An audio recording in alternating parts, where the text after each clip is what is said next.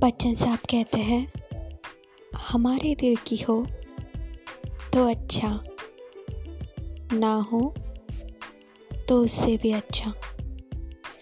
क्योंकि जब हमारे दिल की नहीं होती तो भगवान के दिल की होती है।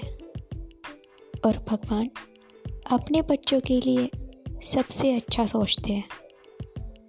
तो बीती हुई बातों पे शिकवा ना करें। जो हुआ है वो अच्छे के लिए हुआ है, ऐसा कह के उसे एक्सेप्ट करें। खुश रहे, खुशहाल रहे।